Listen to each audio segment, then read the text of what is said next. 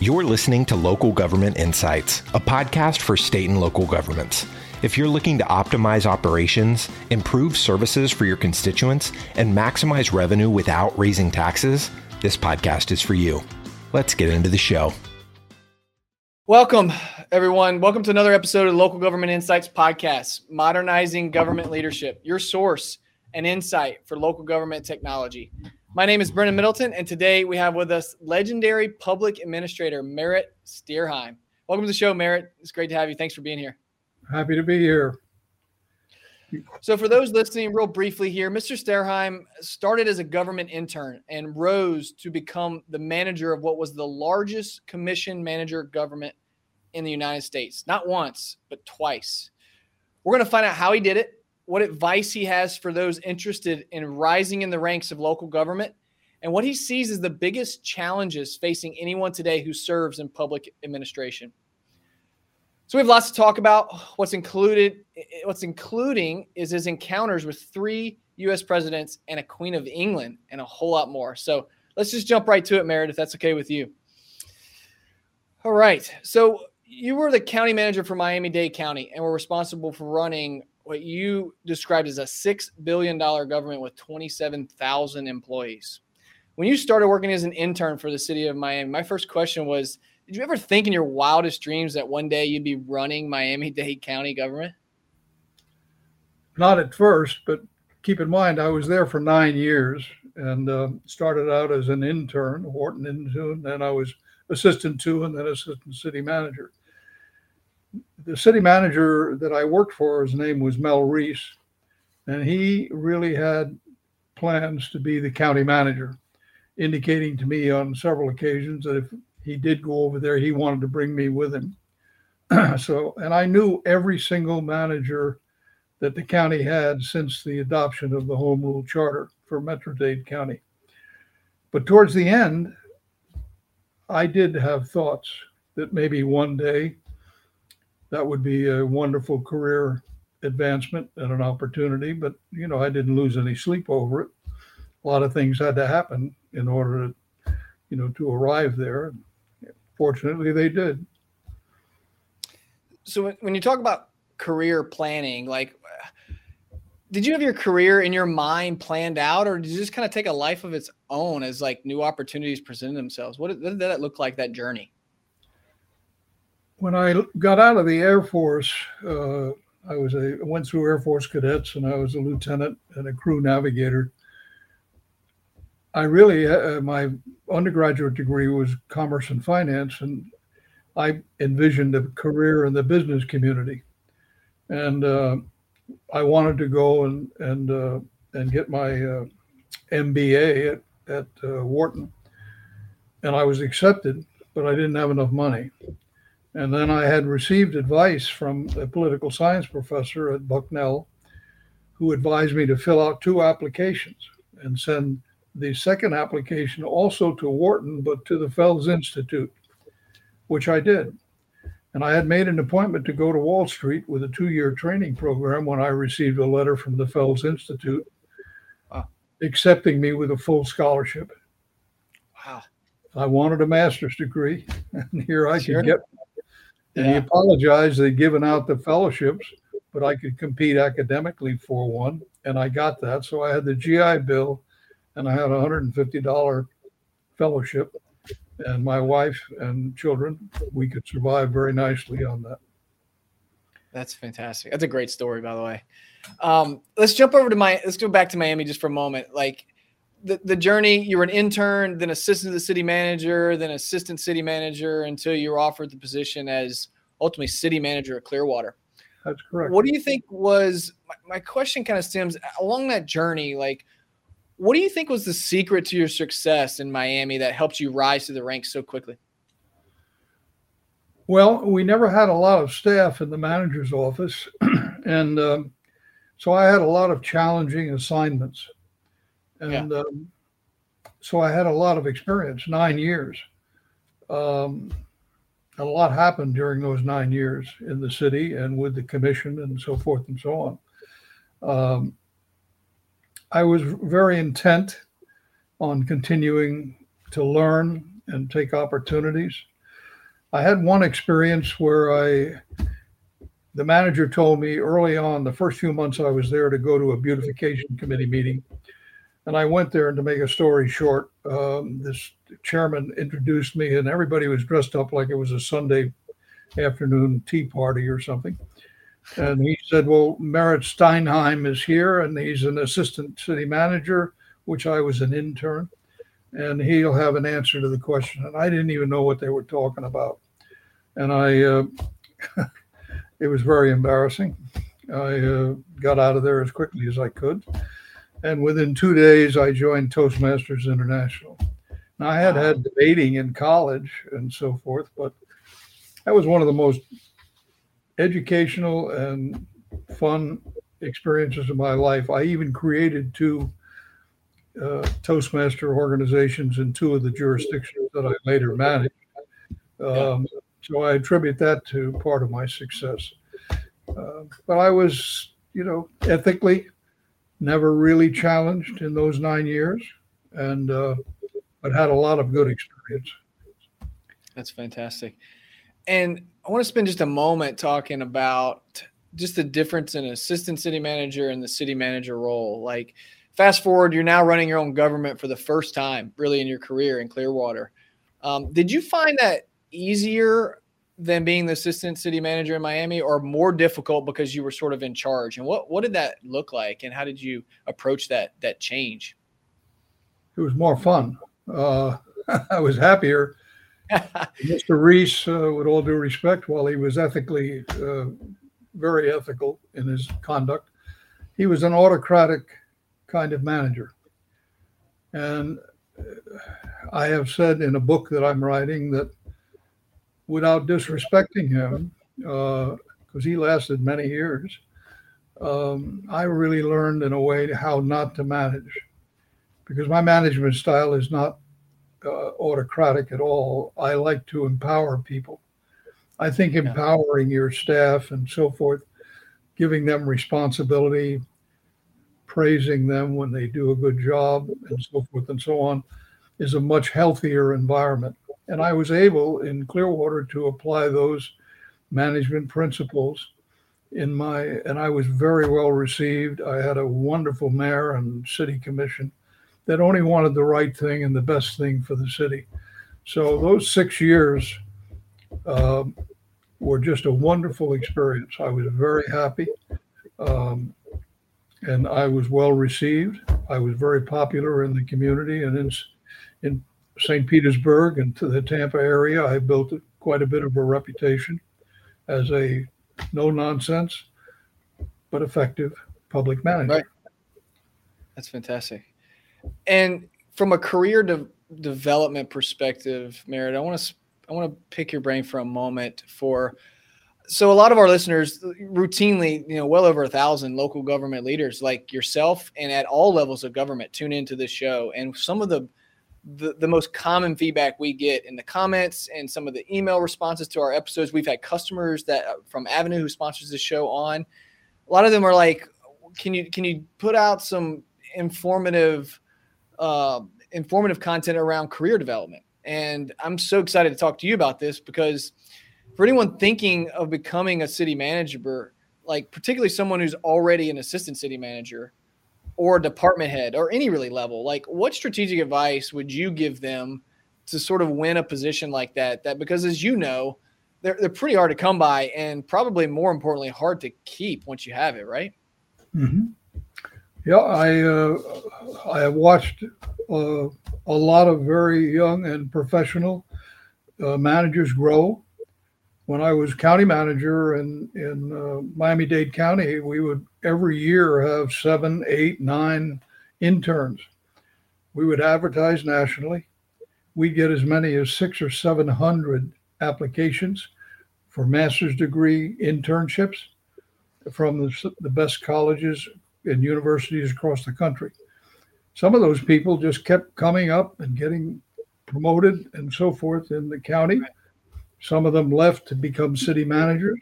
Two of them became county managers later. First woman and another young man that uh, I remember meeting when he started, and then several years later, uh, he became the county manager. Um, we had a very progressive administration, very professional. I was not tolerant of any hanky panky or misrepresentations of the truth.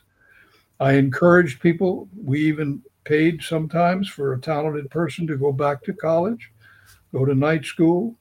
Um, we had training programs. I brought in some of the best uh, authorities in the country, people that have written books. I could mention names that uh, that some of their books are still selling and still very popular. To address all of my department directors and my executive staff, um, it was a wholesome and healthy environment.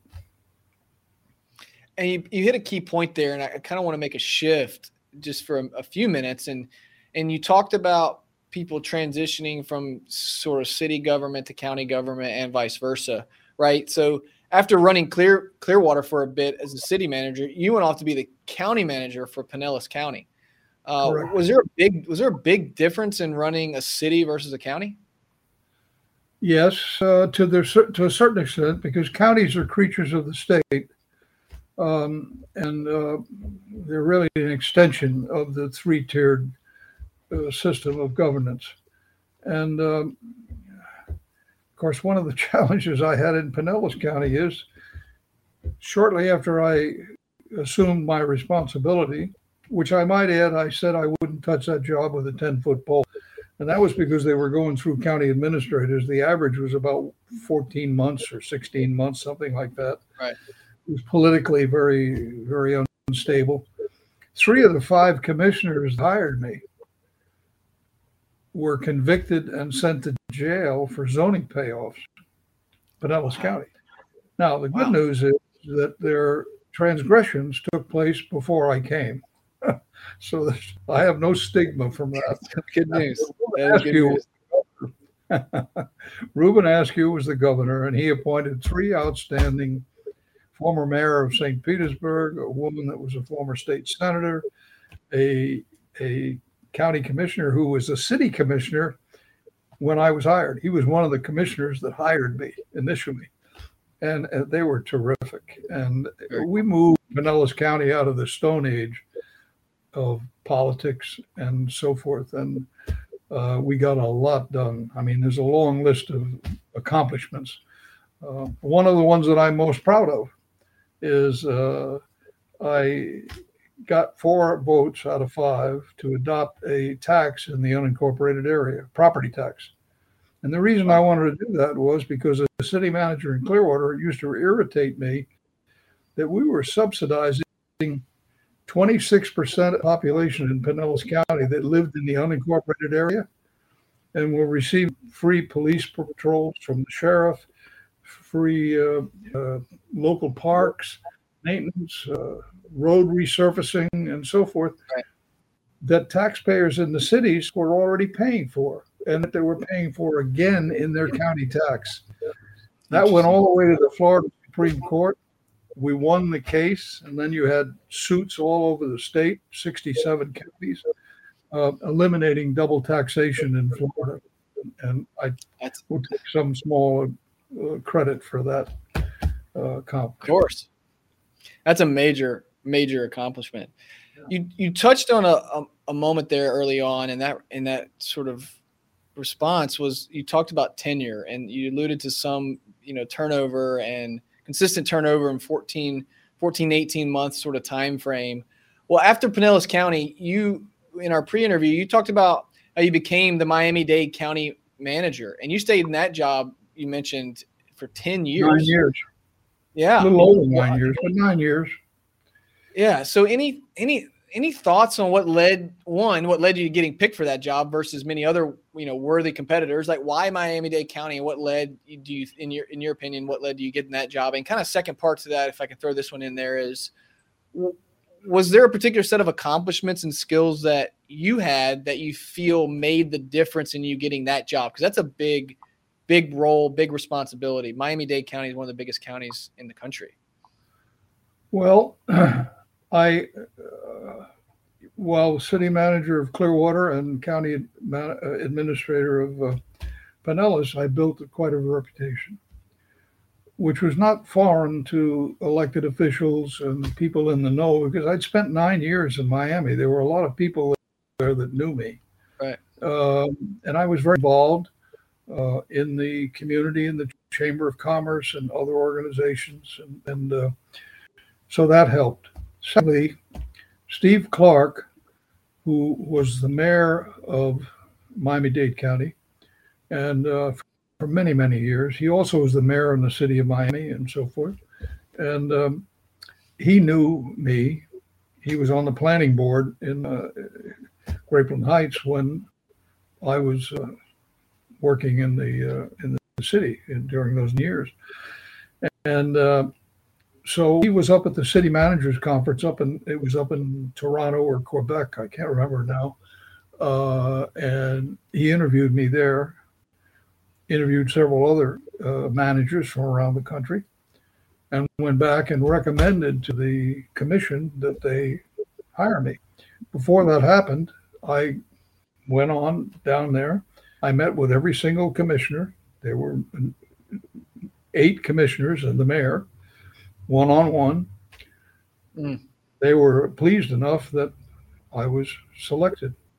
And the next thing is history. I went down, spent nine years uh, in my first assignment as county manager. What's it What's it like running a six billion dollar government and over and and responsible for and managing the responsibility of twenty seven thousand employees? Like, what, what's that like? Well, part of the secret is to surround yourself with real solid professional staff and um, maybe I'm lucky, but I've got a pretty good record of picking very talented people. Not only talented at the time that they were selected and appointed, but they grew in the position. Yeah, that's one thing. Um, I had a reputation as a strong, ethical manager. In other words, I didn't play politics. Commissioner asked me a question, they get a straight answer. never lie to an elected official, never lie to the press. It'll kill you. Right. Um, uh, try to do the right thing. When you're dealing with a, an issue, whether it's a bid, whether it's a new program, what is in the best interest of the city? What is the county, the best interest of the people? That's just given. And whatever that best interest is, as best as I can determine it, that's where I'm headed. That's where I'm going. And I didn't roll over. I mean, I had yeah. some real struggles with some of the commissioners because they, you'd have lobbyists and so forth and pushing to take this bid and get this bid and blah blah and so forth. I wouldn't, I wouldn't bend. I'd hang tough. And yeah. uh, once in a while, you lose some, there's some that really became knockdown, drag out fights because lobbyists have a lot of influence with elected officials. It's one of the liabilities that we have today, and, and not only in the state of Florida, other places, but in local government as well. Right. And being consistent, because what you're describing is truly your internal set of core values that you probably disseminated across your entire organization, which is is is sort of the lifeblood for how people operate, right? And then if you hold people accountable to that, and you also live them out yourselves, you clearly create a network and you create a, a reputation in the industry, which clearly impacted where you were able to go across your career. Um, That's well said. You, you did meet a lot of famous people along the way. Like we, we kind of got off in a sidebar in our first conversation, and you just kind of casually throughout you met three U.S. presidents and the Queen of England. Like I have to talk about that. Like am- among them, what presidents did you meet? Did you have any favorites, if you could say one? And what's more? And lastly, what's more intimidating, meeting a president or a queen?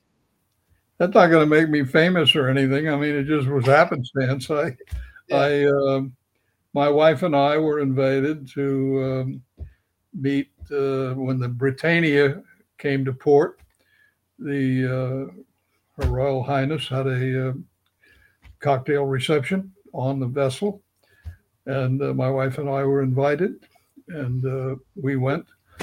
She curtsied, I bowed, and uh, shook hands with the Queen, and and uh, and then enjoyed the libations.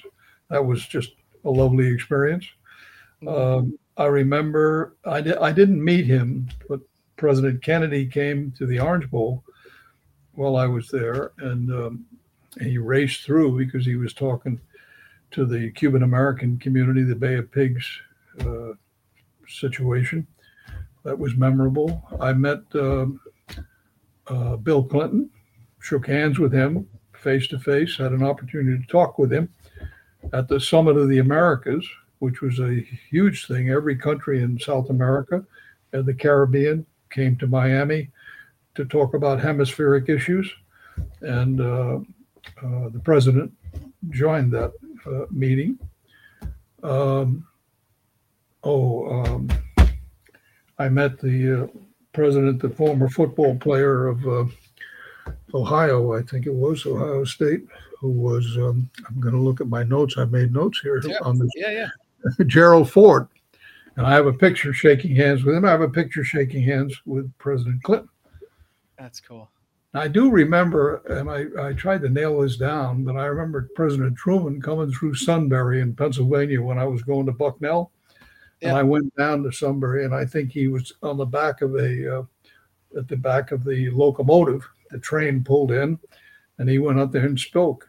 And um, and I watched him speak. I never met him or anything, but uh, um, so that those things just happened. That's cool. Mayor, what was the hardest part of your job? Just in general, if you had to talk about it, just from a general standpoint like that, looking back over so many years, what was the hardest part? Um, well, it's hard to say. I I had a reputation sometimes when I would read the newspaper and begin to wonder what meeting I was in um, that they were describing, um, because it wasn't the meeting that I remember, and uh, that would upset me. I mean, uh, I figured the media holds you responsible, holds me responsible to be ethical, not lie, tell the truth, act professionally, so forth and Yep. so on. I expect the same thing from the newspaper. And when you don't get it, then that bothered me. Now I I list that that may not be my first frustration, but that was a frustration, and the, the media knew it, and they would say uh, that I would throw a tirade or whatever. Um, but I uh, and that I was too sensitive. That was one of the criticisms that I got that I was a little too sensitive. I didn't feel like I was, but uh, you know maybe I was. But I always thought it was for good reason. Um, uh, frustrations too with uh, false accusations, not just to me, but to the county or to my department heads or whatever. That was a that was a bit of a, of, of a challenge. Um, I don't know. I I really love my work. I Yeah. was dedicated to it. I was a bit of a workaholic. Um, you answered going back to one of my strengths was delegation and empowerment. I mean, I really practiced that judiciously. I didn't want people around me that couldn't take responsibility and carry it out. I wanted decisions made at the lowest competent level. I don't want somebody as a department head that won't allow anybody to make a decision. Yeah. You're going to operate that way, go somewhere else. Uh, I want them to delegate and I want them to empower. Um, I can give you memos that I wrote uh, explicitly setting forth my management philosophy so they knew what I expected. And I expected them to carry it out in that fashion. Um, union negotiations were tough. Sometimes they'd be calling on the commission to fire me and this, that, and the other thing. Um, I had some very tough decisions to make. I fired a 14 year, uh, essentially a police chief. His title was Director of Public Safety.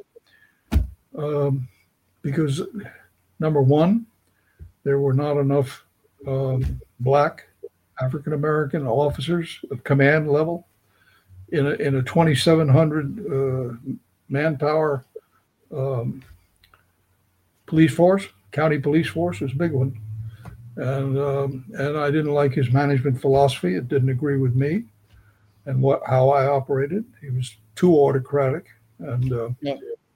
too slow in implementing change. So I, I had my share of challenges. Uh, I don't know and, if I answered your question. I no, no, that that's great. And I'm gonna kind of combine a, a thought here. Um, let's talk a little bit about like controversy. Like clearly in like big time roles that you were where you were in at the at Miami Dade and all all of the subsequent roles, like there had to be some form of controversy along the way. Like, could you highlight any any major controversies that you faced along the way that could maybe help those that are listening, like with how you handled that, or maybe something to to that they can expect uh, to potentially happen? Like, what were some big controversies that you faced? Well, the uh, where I fired that director of public safety, there were immediately petitions from citizens and organizations that he was in, urging the county commission to fire me and uh, bring him back. Uh, and he played golf with the publisher of the Miami Herald. He played golf with my mayor. I mean, uh, I was dealing with uh, someone that had a pretty good reputation in the community, but the community didn't really know how he was running that department and uh, the appointments that he made. And he made commitments to me that he didn't complete. And uh, finally got a point. I didn't. I offered. I said, you "Look, take 90 days, go around the country, and get another job, and I'll come to your going away party and say nice things." Because he did do uh, some right things initially. I think the department was corrupt 14 years earlier, and he cleaned it up. So, uh, but that was one. I had the second, my second tour as county manager. I'm getting ahead of myself now. I really That's had a bare tail on the bid we had for uh, payphones at the airport, seaport, and our jails. Bell South had contract unbid for buku years. And I just knew that we could get a better deal, maybe from Bell South, but from other companies if we put it out for bid. I finally got the commission to go along with that. Yep. And I mean, it was a knockdown, drag out battle from that point on. Uh, AT&T bid $70 million over seven years, 10 million a year with 10 million up front. Clearly the best bid. Sprint, like 3.9 million or something like that. And Bell yep. South lowest bid. But Bell South had some powerful lobbyists that were really tied into some of the commissioners and my executive mayor. And they all wanted Bell South to get a piece of it. I said, no. I drew a line in the hmm. sand. I mean, yeah. it could have cost me my job. Um, but sometimes you've got issues where you just can't bend. And um, and I took it on. I took it on in the media. I took it on publicly. Yeah. And ultimately, AT and T got the bid. What fun? Right, but persistence obviously paid off in the end. Just clearly.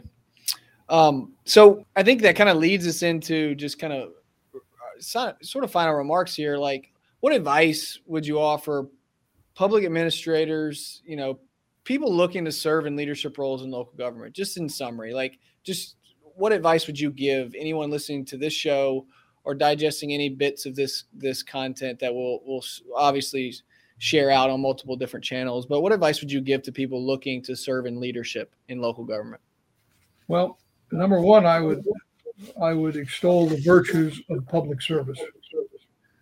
I would say that anyone in public service, and it doesn't make any difference what they do.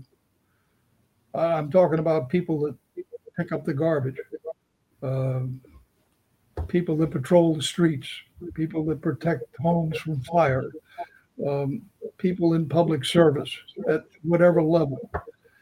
When you put your head on a pillow at night, you sleep soundly because you have a it's a calling. Public service is a calling. It's like a priest, or it's like uh, you know people that are really teachers that are dedicated to teaching. That's a calling, and um, so it's an honorable profession and it's important. It's how cities function and how states function. So I'm a champion of public service and I try to extol its virtues. And I've had influence on people. People have come to me years later and said, you know, I heard you make that speech and uh, it affected me. And I stayed with it. And I'm so glad I did. I, I have a thought here that I just saw that David Lawrence, who's a former publisher of the Herald and a wonderful human being, he said that um, Horace Mann, the godfather of public education, uh, around just before the Civil War, said that be ashamed, you should be ashamed to die before you have won some battle for humanity. Hmm. What a powerful, powerful. Statement, right? Well, Very I would powerful. submit to you that people in public service do something for humanity every day. Some do wow. more, some do less.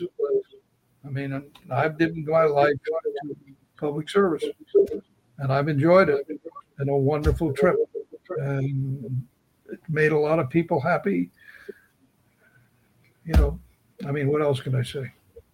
No, Merrett, that is that's powerful feedback, and and honestly, personally, thank you for your service and all that you've done. Thank you for your candid feedback today. I appreciate your transparency and just willingness to kind of dig deep into not only your background and history and what you've accomplished, but but forward thinking, looking out for for those that are listening to this and uh, and have a lot of the same questions that I had the chance today to ask you. So I appreciate that. I really do.